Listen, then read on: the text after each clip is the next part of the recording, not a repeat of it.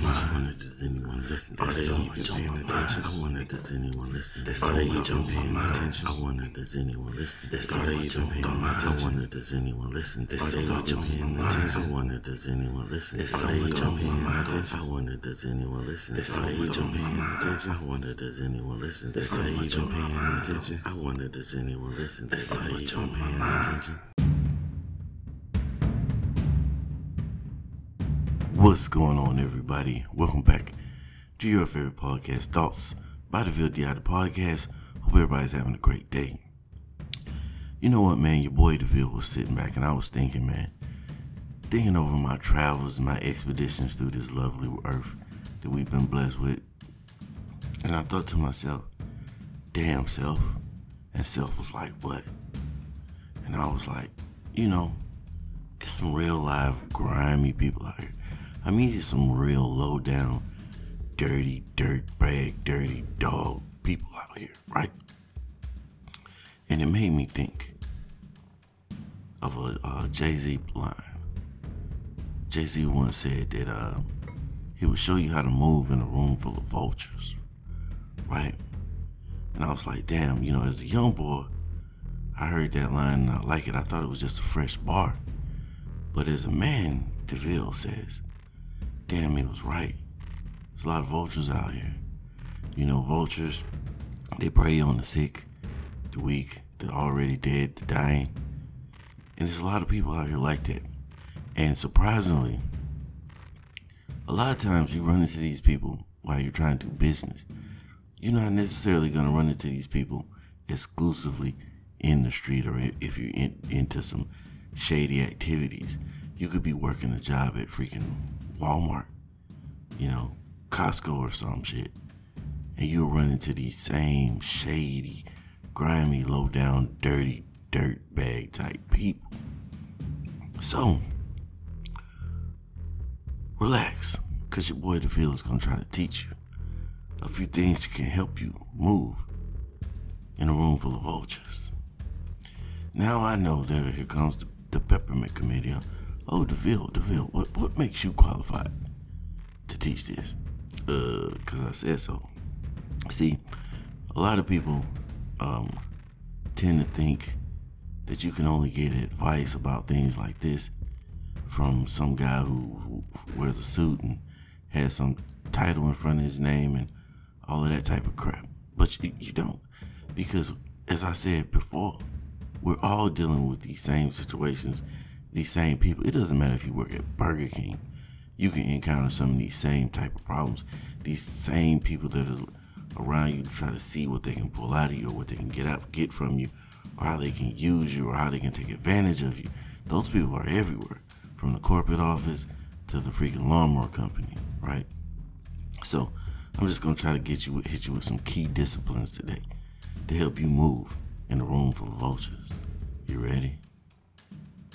So, my first point, and this may or may not be the most important. I haven't decided yet. I know it's high on the list. It's listen. Listen. When you enter a room, when you're on the block, when you walk into the boardroom, when you walk into the freaking uh, the interview room, wherever you're at, listen to the people around you. Let them talk.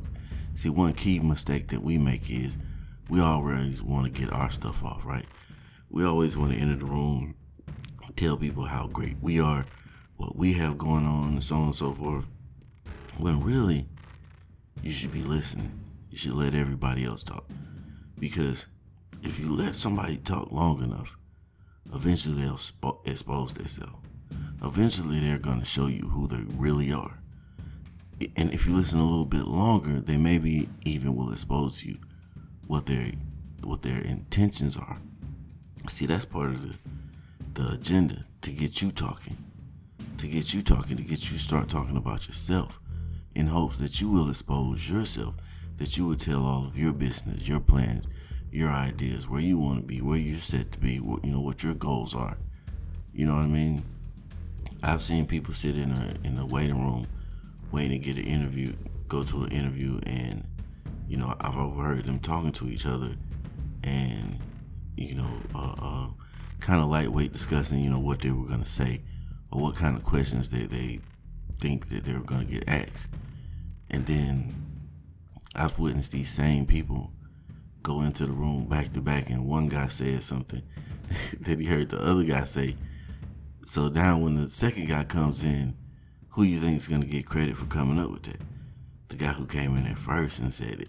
So now everybody feels like he's copying off of him, when really he just took a good answer to a question, you know what I mean, and and and and, made it his own because he was up first. It's type of things that people do out here. So you got to be leery. You got to be aware of that type of stuff. And ultimately, like I said, man, just shut up sometimes. Sometimes it's best to just sit back, let everybody else doing the talking. Don't be afraid that people are gonna think you're stupid or you don't know what's going on, because that's the beauty of shutting up. They don't know where you stand. You could be a complete freaking idiot, but nobody can prove that until you open your mouth and prove it yourself that you're an idiot. You get where I'm going? Just be observant. Just be observant. Just sit there and you watch. Let everything go on. Respond when people address you. You know, if you have, if you generally have something to say, edgewise, edgewise into the conversation, throw it in there. It'll help you expose who, who are the vultures around you. Because once people get going, once people get rolling, majority of people will say are going to say something that they wish they hadn't said. And you're like, okay, got you. I know where you're at. I know where your head's at, right? Another mistake that I see a lot of people make, whether it's in the street, the boardroom, classroom, wherever, is being mad thirsty. Don't be thirsty. I don't care what uh, uh, they say on the commercials. don't be thirsty. What I mean is, don't be thirsty is don't just rush out there and and put yourself out there. Don't seem like you're in search of something, as if you need something. You know that exposes your underbelly. That exposes your vulnerabilities. You know, people have now they look at you and they say, "Oh, okay." Think of it like this: if a guy walks up to you and he says uh, something like, let's make it as simple as possible. If a guy walks up to you, he tells you a sad story and everything, and then he he ends it off with, "Let me hold five dollars." He's exposed his hand. Now you know this guy's kind of in a bad way. He's desperate. He needs your five dollars. Now you can manipulate the situation. Now you can say, "Well, hey, do this for me for the five dollars," or you can string them along and play with them about the five dollars until you actually decide whether or not you're going to give them the five dollars. And you know, you can get this guy, hey, run to the store for me right quick. You don't give me the five dollars, man, just go to the store. That person is more likely to, to be uh, susceptible to suggestion and willing to take the first thing that is handed to him because he, he needs it. You know that he needs five dollars. So maybe I can get him to wash my car and I'm only gonna give him three bucks. I'm gonna tell you, wash wash my tires. I give you three bucks because you know the man is desperate. But let's say, you know, you and the homies chilling, and you know y'all doing whatever. You walk in the store and you, you getting ready to buy something. he's like, "Oh man, I left my wallet in the car. Let me get five bucks." Or he just says flat out, "You get five bucks." Here, man, because he never expressed that whole desperation. It, it wasn't like he needed it. But if you could give it to me, you know, I I like for you to give it to me, keep me from walking back to my car. You know, I see that mistake a lot of times. People go into something like a job interview and they get asked, "Oh, well, what makes you want to work here?" Well, man, I I just you know it's been kind of rough. I lost my other job. I've been trying to get get back on my feet. I need somewhere. I need to get started. Looking for something stable, so on and so forth basically what you just told me is you need the job. So, do you think I'm going to pay you top dollar when I know you need a job? No, we're gonna make him an offer. We're gonna lowball him. He's desperate. But when um, let's say a guy walks into an interview and he says, you know, why you want to work here? Well, really, I'm just exploring my options. I'm trying to check out and see, you know, what's out here. Trying to, you know, put a couple fillers out see what comes my way. company is interesting. You know, what you guys doing X, Y, Z. I'm very interested in that. You know, trying to see how I could fit into that, how I could be a part of that. See, now you're making it seem as, as if you're the one that's coming in and you're bringing the value to the situation. So, who do you think is going to get the better offer? The guy who came in and he he's desperate, he just needs a job, or the guy who's just like, yeah, I'm here, see what's going on. If I give, if you make me an offer, we'll see what it's like. Now, at the end of the day, more likely than not, the desperate guy will be the one to get hired because they're gonna lowball him and he's gonna accept it because he's desperate. But let's say they're hiring, they're gonna hire both of them. The second guy, he's he's probably gonna get a better offer. They're gonna hire both of them for the same job. They're gonna offer the first guy peanuts. They're gonna offer the next guy steak because we got we're trying now we're trying to entice him. We don't need to entice the second guy. The first guy, we just throw something out there. He's biting already. He's snapping at the bits, chomping at the bits for an offer. We just throw him off out there. He's gonna take probably whatever first name off him. But this guy, we gotta make it appealing because he doesn't really seem like he needs to be here. But I'm looking at his credentials. I'm listening to him talk, and he seems like he'd be an asset to have.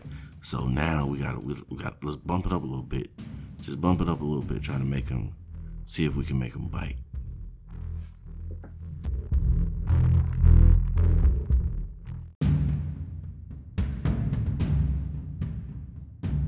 So, moving right along. Moving right along through a room full of vultures. Right? So, my next tip is going to be don't be a puppy, be a big dog. DeVille, what the hell is you talking about? Puppies and dogs. Relax. I'm going to tell you. See, you ever had a puppy? Ever been around a puppy? You see how easily excited that puppy is? You come over, you come home, you walk in, that puppy comes running across the room, living room so fast that he might smack into the door. He's jumping up and down, he's barking, he's yelping, he's falling over himself, he's tripping over himself. He's ecstatic to see you. He keeps that same energy for the whole rest of the night till you make that puppy go to bed. The big dog, the older dog, the grown dog, it's been around a while. You come home.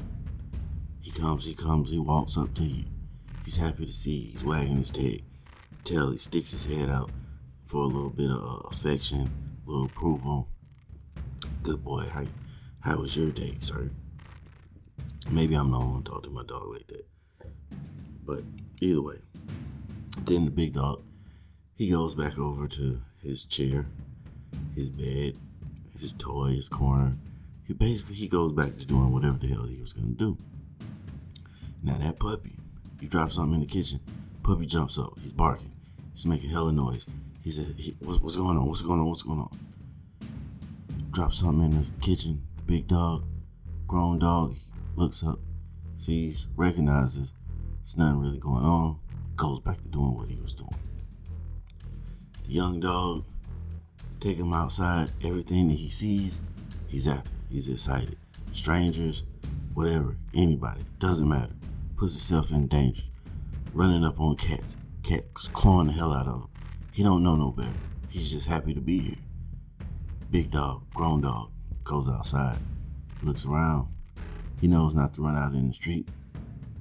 He knows not to go bother Miss Jenkins' cat, because Miss Jenkins will get at his ass with that broom. He knows not to go chase the mailman, he knows that everybody's not his friend. He knows that his job is to protect his home and his family. See what I'm saying? When you walk into that room, be graceful. Come in. Be happy to be there. Show respect. Give acknowledgement. Receive the acknowledgement. And then have your seat going about your business. Don't be easily impressed. Don't overreact to things, positive or negative. Why? Because the same way that you're trying to read this room, this room is trying to read you. They're trying to see what pushes your buttons. Some people are looking for something that they can use against you later. So they're throwing little tidbits out. They're trying to see What pushes your buttons? What gets a rile out of you? What gets you worked up? So now I know how to use them. They're also looking to push those good buttons. What, what does he get excited about? What, what, what makes him happy? What makes his eyes light up? Because now I got a carrot. I can dangle in front of his donkey ass to get him to do what I want him to do.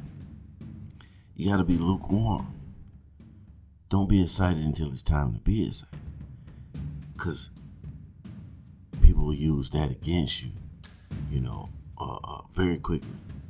Very quickly. If they say something about a promotion and your eyes light up and, and, and you know, you start getting flushed, you know, your face starts getting flushed and they say, oh, that's where he's at. This guy wants, he wants a promotion. He wants to level up. So, hey, now, hey, hey check this out, Jay. Check this out, Jay. Uh, I got this project coming up, right?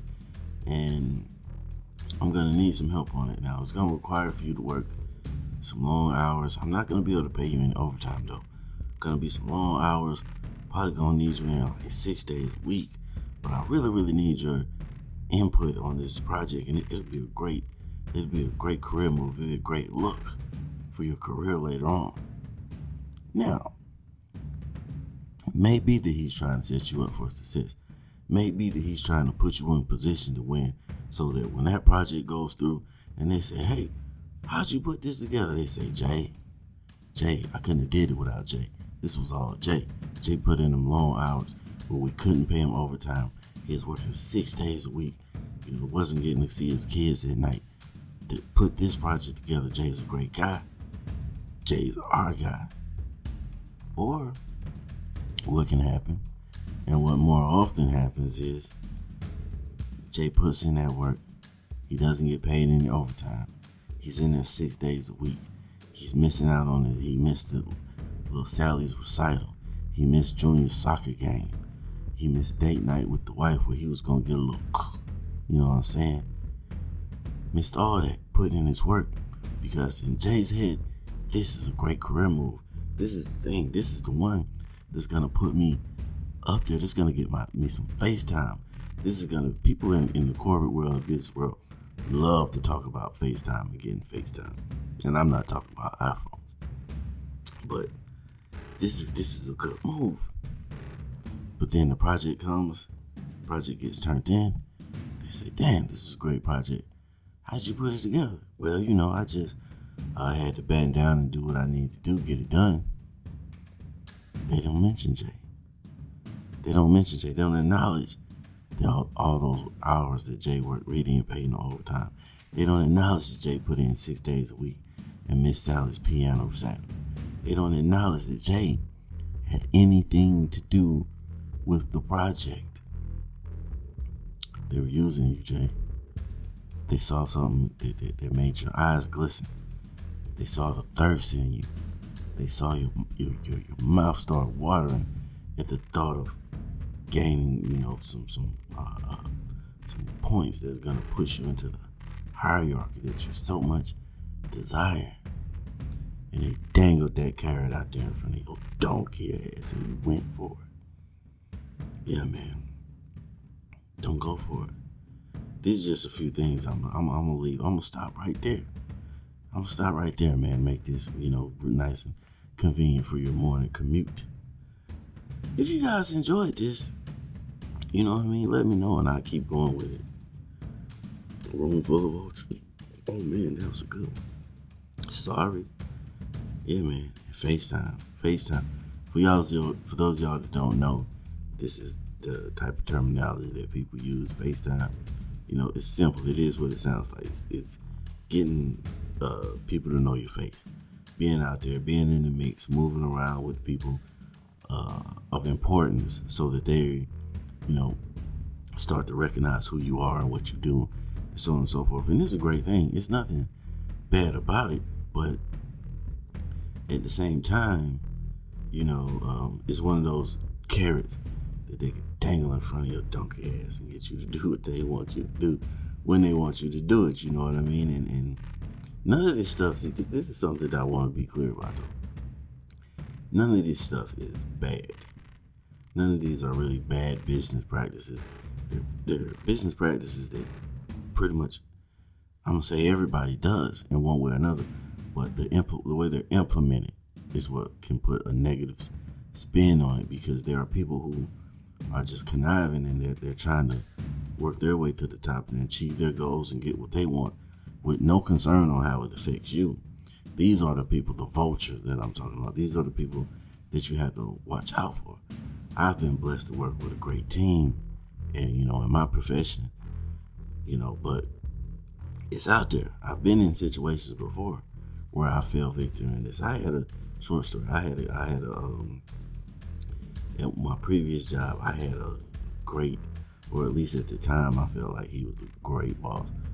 And this guy would always tell me about, you know, we're, we're gonna create a supervisor position, so and when we do, you know, that's you, that's you.